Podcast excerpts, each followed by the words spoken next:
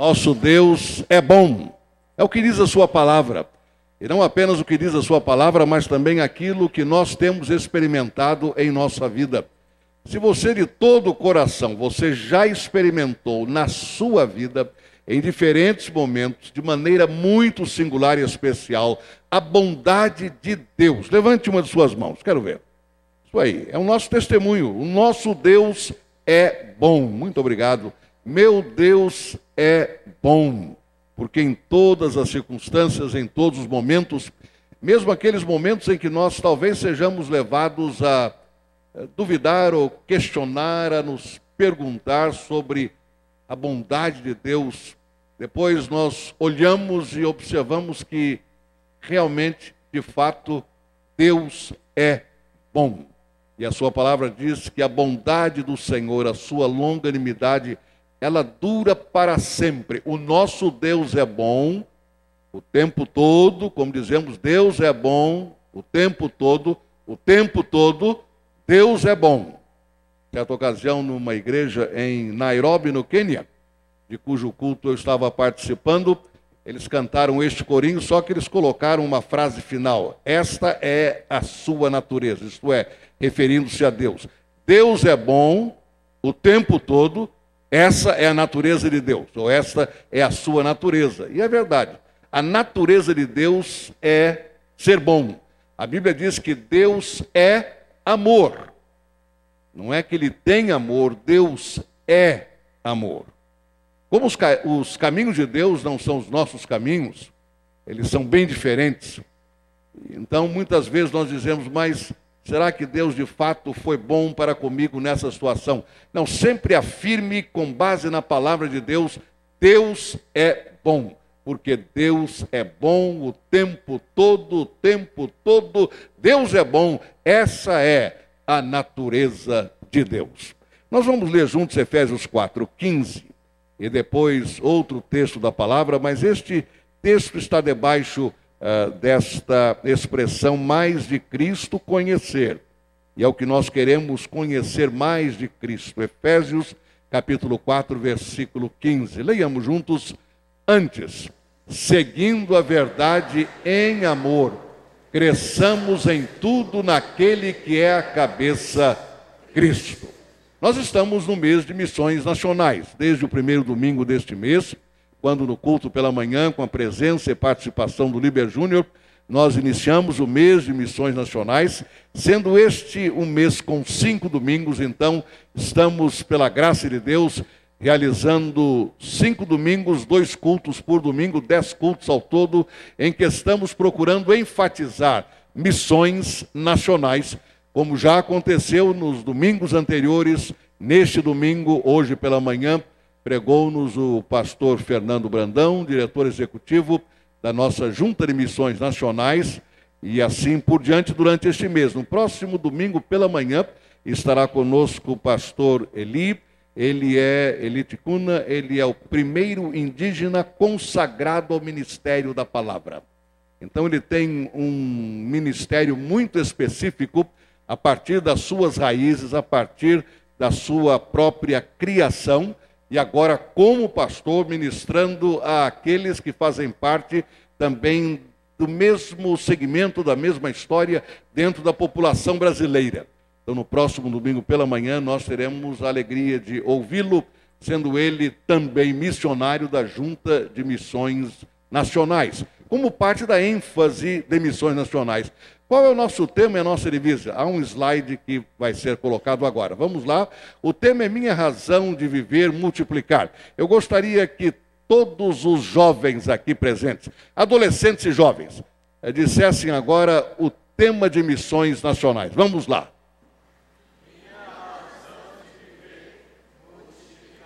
Agora os adultos vão ler a divisa de Gálatas 2:20, aquela frase central do versículo. Vamos lá.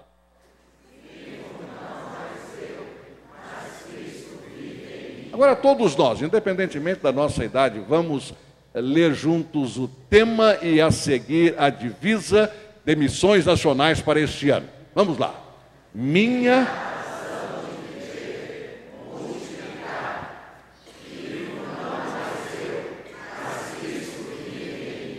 Foi exatamente isto a, o começo do sermão do pastor Fernando esta manhã, quando ele falou multiplicar a graça, multiplicar o amor e multiplicar as oportunidades, enfim, multiplicar as expressões que nós temos diante de nós, concedidas pelo Senhor, para mostrarmos que quem vive em nós agora é o Senhor Jesus. E vivo não mais eu, mas Cristo vive em mim. E este versículo começa com a grande expressão paulina: já estou crucificado com Cristo e vivo, não mais eu, mas Cristo vive em mim.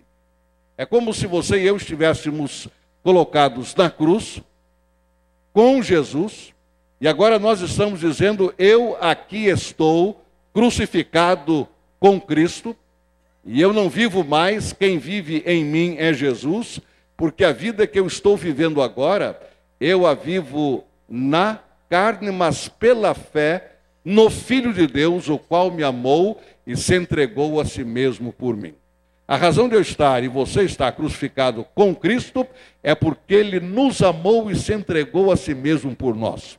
A razão de dizermos vivo não mais eu, mas Cristo vive em mim, é porque ele nos amou e se entregou a si mesmo por nós.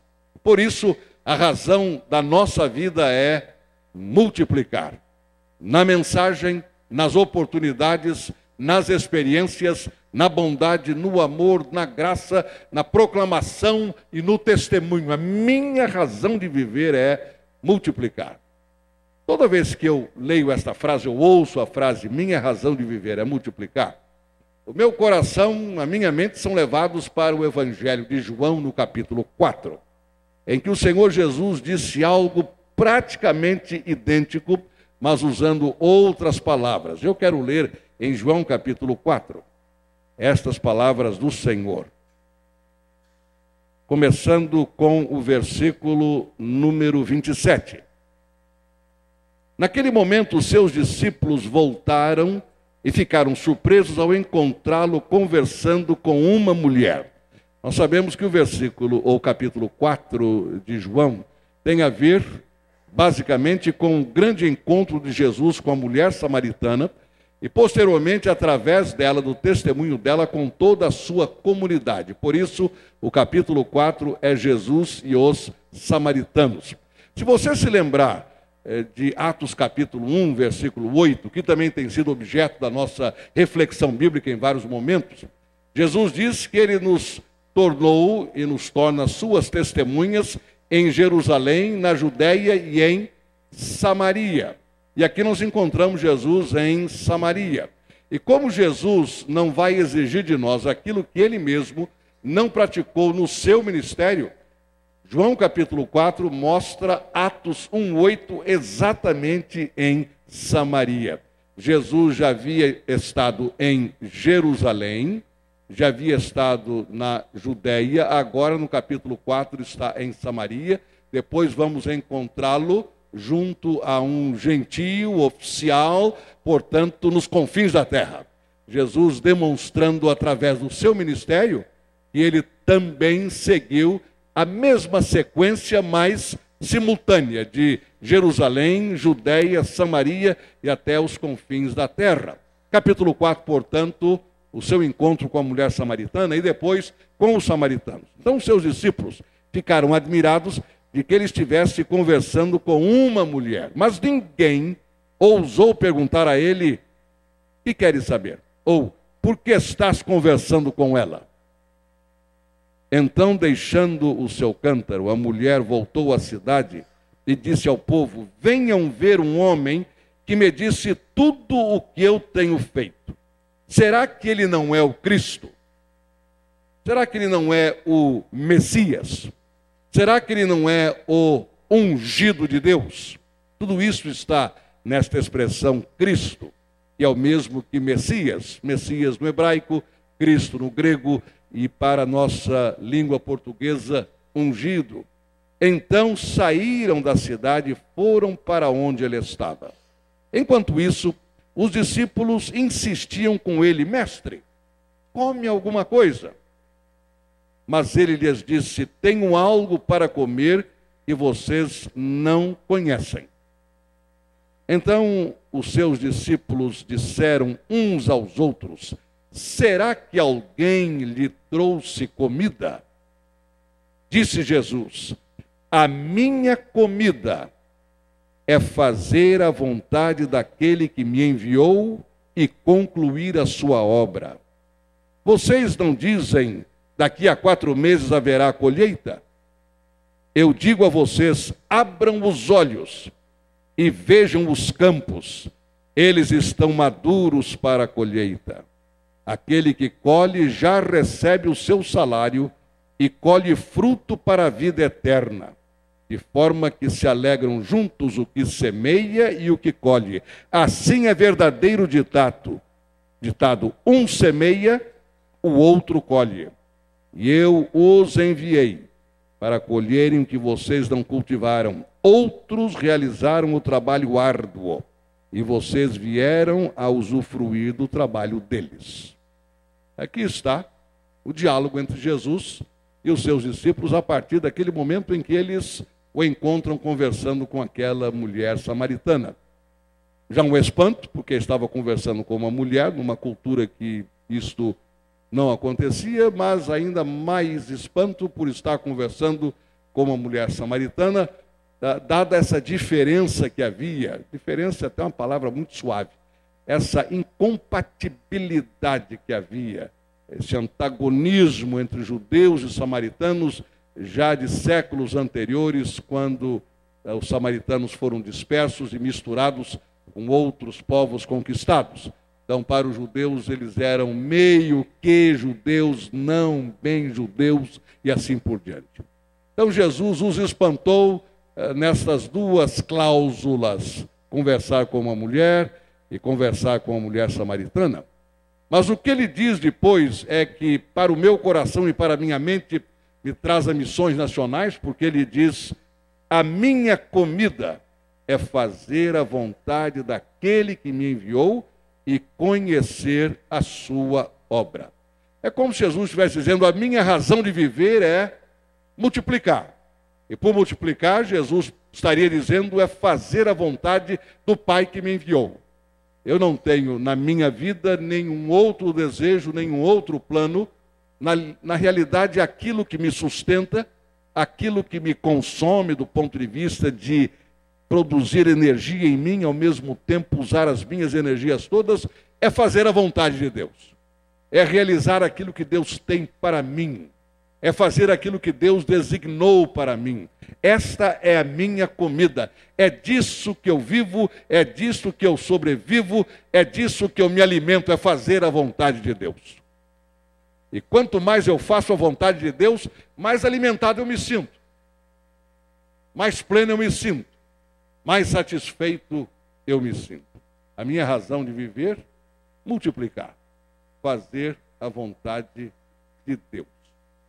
E quando eu penso então neste texto, eu, eu penso inicialmente nesta intencionalidade do Senhor Jesus. O mesmo capítulo 4, no versículo número 5, diz o seguinte: Era-lhe necessário passar por Samaria. Assim, chegou a uma cidade de Samaria chamada Sicar, perto das terras que Jacó dera a seu filho José. Porque o capítulo 4 começa dizendo: os filisteus, ou os fariseus, desculpem, usavam falar que Jesus, ou ouviram falar que Jesus estava fazendo e que estava batizando mais discípulos do que João, embora não fosse Jesus quem batizasse, mas os seus discípulos. Quando o Senhor ficou sabendo disso, saiu da Judéia e voltou uma vez mais à Galiléia. Era-lhe necessário passar por Samaria.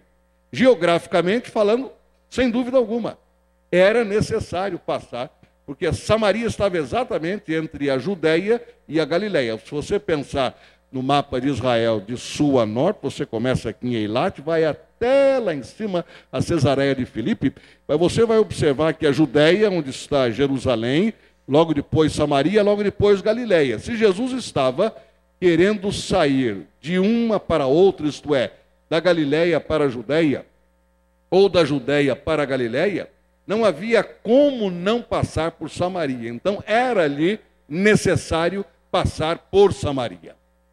Mas há aqueles que entendem que havia muito mais do que uma contingência geográfica. Havia da parte do Senhor Jesus uma intenção muito clara. Ele já sabia, claro que já sabia o que iria acontecer, ele já havia planejado este encontro na sua agenda. A mulher samaritana não sabia de nada ainda, mas Jesus já sabia. Então era necessário para ele atravessar Samaria, saindo da Judéia em direção à Galileia. Era-lhe necessário passar. Certa vez um professor eh, pregou sobre isso, professor meu, e exatamente em cima deste versículo. Ah, como estávamos nos Estados Unidos, ele naturalmente teve que usar a língua inglesa, que era a língua dele, na qual, na construção antiga, das versões mais antigas da Bíblia, há uma ênfase dobrada neste versículo, como quer dizer, era necessário e imperioso que Jesus passasse por Samaria. Ele então pegou exatamente esta expressão. Era-lhe necessário e obrigatório, era-lhe necessário e intencional, era-lhe necessário e imperioso passar por Samaria. Havia, pois, nessa razão de viver de Jesus, uma intenção muito clara. Eu vou passar por Samaria. Mas não dá para o senhor dar uma volta por aqui? Não, eu tenho que passar por lá. Já não é mais eu vou passar, eu tenho que passar por lá. Porque no seu coração havia algo que iria acontecer, não apenas com aquela mulher, mas com todos aqueles que habitavam a aldeia dos samaritanos. Se era a razão de vida de Jesus, se a sua comida, se o seu alimento era fazer a vontade de Deus, passar por Samaria era parte dessa alimentação. Eu não posso deixar de passar. Assim como quando Jesus passou pela sua vida, não foi por acaso, foi intenção dele. Você estava na mira de Jesus porque você estava no propósito de Jesus, você estava na mente de Jesus, você estava no coração de Jesus, e então foi necessário a Jesus passar pela sua vida. E no que ele passou, ele transformou você completamente. E você se tornou uma nova pessoa, uma nova criatura. Porque somente Jesus pode fazer esse milagre. Quem está em Cristo é uma nova criatura. As coisas antigas, elas já ficaram para lá, já ficaram para trás. Tudo agora se fez novo. Foi intenção de Jesus passar por sua vida, assim como foi intenção de Jesus passar por Samaria. Ele sabia o que iria acontecer lá. Então, neste multiplicar, há de haver intencionalidade. Nós, quando multiplicamos, multiplicamos com um plano multiplicamos com uma ideia. Eu quero multiplicar o quê? O amor de Deus, muito bem. Eu quero multiplicar o quê? A graça de Deus, muito bem. Eu quero multiplicar o quê? A comunicação do Evangelho de Jesus, muito bem. Eu quero multiplicar o quê? O alcançar as pessoas para Jesus, muito bem. O que Jesus fez. Foi-lhe necessário, foi-lhe imperioso, obrigatório passar por Samaria. Se você quer fazer da razão de viver de sua vida o multiplicar, então multiplique-se com essa intencionalidade. Você não está representando Jesus como discípulo de Jesus 24 horas por dia, tempo integral, por acaso. Deus tem alguém para alcançar através de você. Este alguém, que podem ser vários, várias pessoas ao longo da sua vida, estão circulando pelos seus caminhos. Talvez você ainda não tenha visto essas pessoas, mas peça a Deus para abrir os seus olhos, para que você veja as pessoas que Ele já colocou nos seus caminhos, possivelmente a partir de dentro da sua própria família. Você talvez não esteja vendo, talvez eu não esteja vendo, mas essas pessoas já estão circulando, já estão caminhando, aguardando o meu era-me necessário, imperioso, obrigatório passar por Samaria. Jesus disse: A minha comida é fazer a vontade daquele que me enviou. A minha razão de viver é multiplicar, mas multiplicar com intencionalidade. Eu quero também multiplicar com urgência. Note que Jesus coloca isso no texto, porque ele diz: Vocês não dizem, vocês não dizem que ainda há mais quatro meses até a colheita? Uma outra maneira de dizer para Jesus, por isso que ele disse: Vocês não dizem. Ele não está dizendo o que ele está dizendo, mas vocês não estão me dizendo isso? Era como se eles estivessem dizendo para Jesus: ainda dá tempo. Não é tão urgente assim. Ainda dá tempo. Porque Jesus diz: vocês não estão dizendo que ainda há quatro meses, eu já estou dizendo agora. Levantem os olhos agora. A urgência é agora, não é depois. É claro que a natureza humana, ela talvez não seja para o urgente, a não ser em caso urgente. A gente se pode fazer amanhã o que poderia ser feito hoje, a gente deixa para amanhã. É, eu acho que é parte da nossa natureza. Nós somos assim como seres humanos. Note bem, é, não é questão desta cultura, daquela cultura. Não, é, todo mundo é assim. O ser humano é muito igual. Onde quer que você esteja no mundo, tirando a língua e alguns aspectos, tirando o idioma e alguns aspectos culturais, o ser humano é muito parecido, mas não é muito parecido, porque afinal de contas a Bíblia diz que Deus nos criou a todos. Embora cada um de nós seja totalmente diferente do outro, absolutamente diferente, mas nós temos esta incrível semelhança da nossa natureza humana e das nossas características humanas. E a urgência talvez não seja uma delas. Eu sei que há pessoas que têm a tendência de ser um pouco mais urgentes que outras. É, nós muitas vezes as chamamos de afobadas, não é? Então estão sempre ali quase que sem fôlego, porque tem, porque tem, porque tem. Mas em outros momentos a mesma pessoa afobada, ela é totalmente lerda. Ela, ela não, não tem problema em esperar. Dependendo do momento, nós transitamos entre o lerdo e o urgente.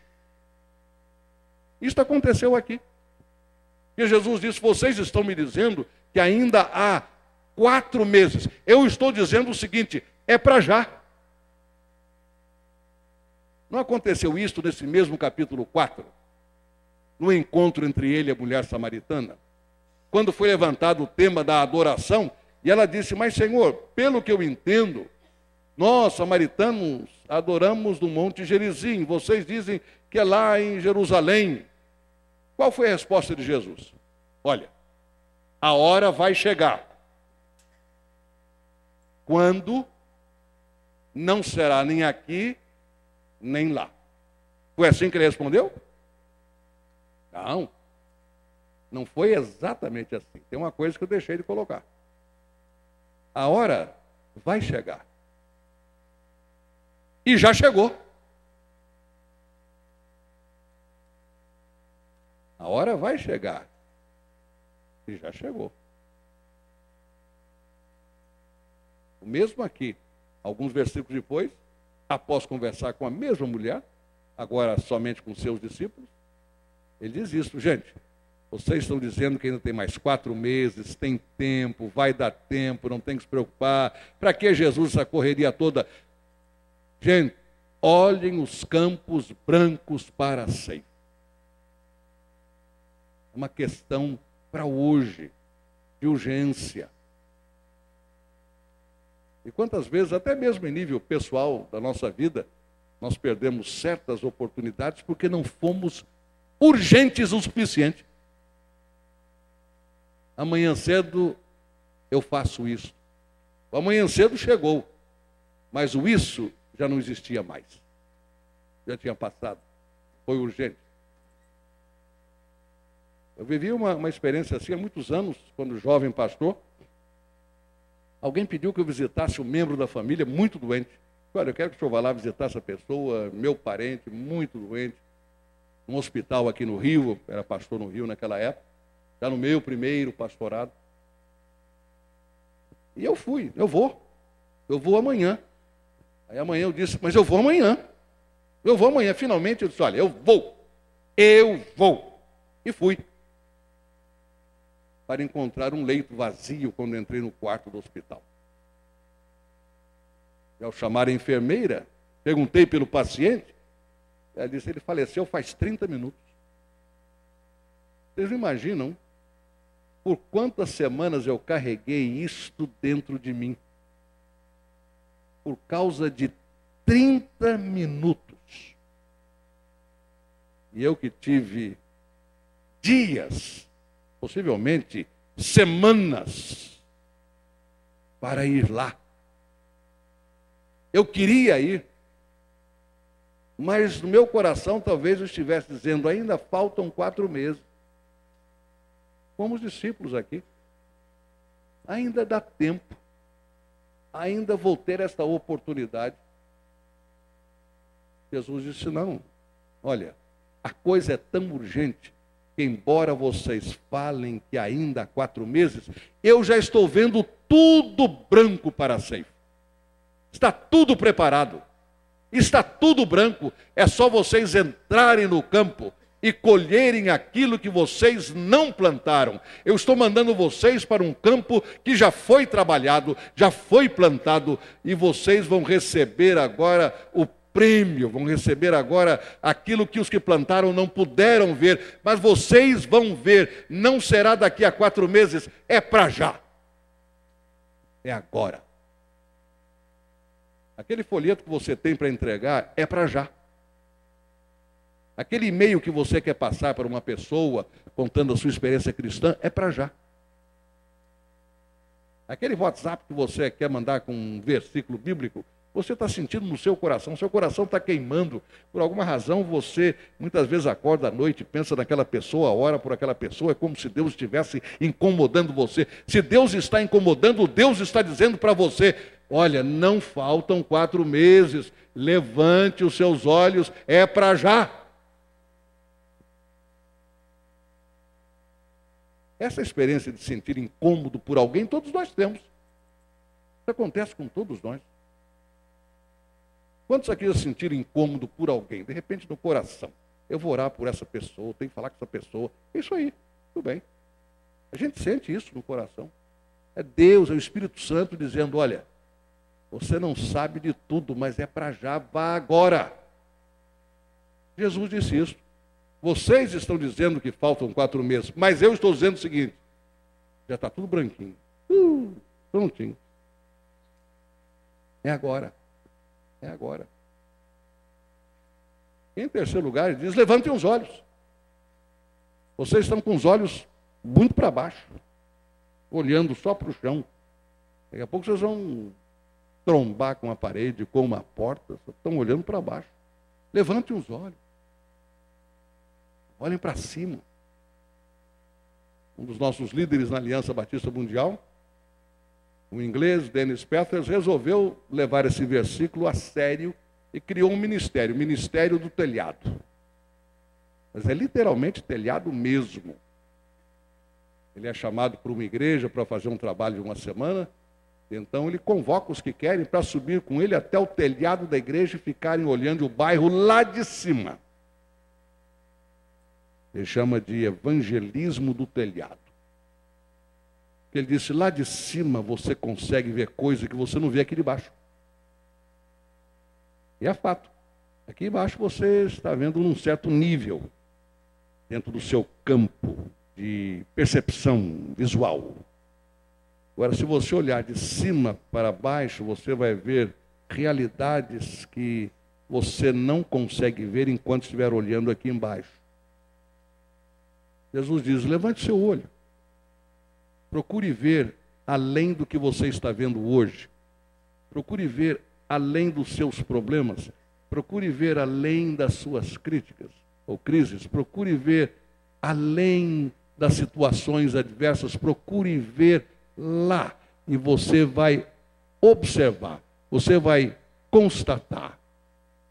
E já está tudo pronto para a colheita. A minha razão de viver é multiplicar. Mas para multiplicar eu tenho de ter intencionalidade. É necessário que Jesus passe por Samaria. Há uma intenção. Você deve também multiplicar com intenção. Não a esmo, com intenção. É preciso que a gente também multiplique com urgência. Não faltam quatro meses. É para agora. Os campos já estão brancos.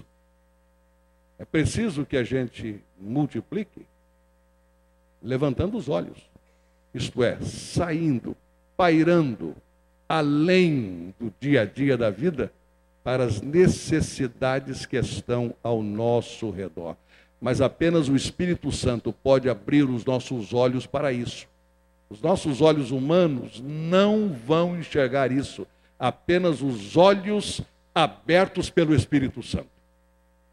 Então peça a Deus que Ele abra os seus olhos o tempo todo para você ver aquilo que Ele já está trazendo para você. A quem você vai ministrar no nome de Jesus. Senhor, nós, neste momento, reconhecemos que muitas vezes não temos tido a intencionalidade necessária. Muitas vezes não temos tido a urgência necessária. Muitas vezes não temos levantado os nossos olhos. Então, trabalhamos com a melhor das intenções, é verdade.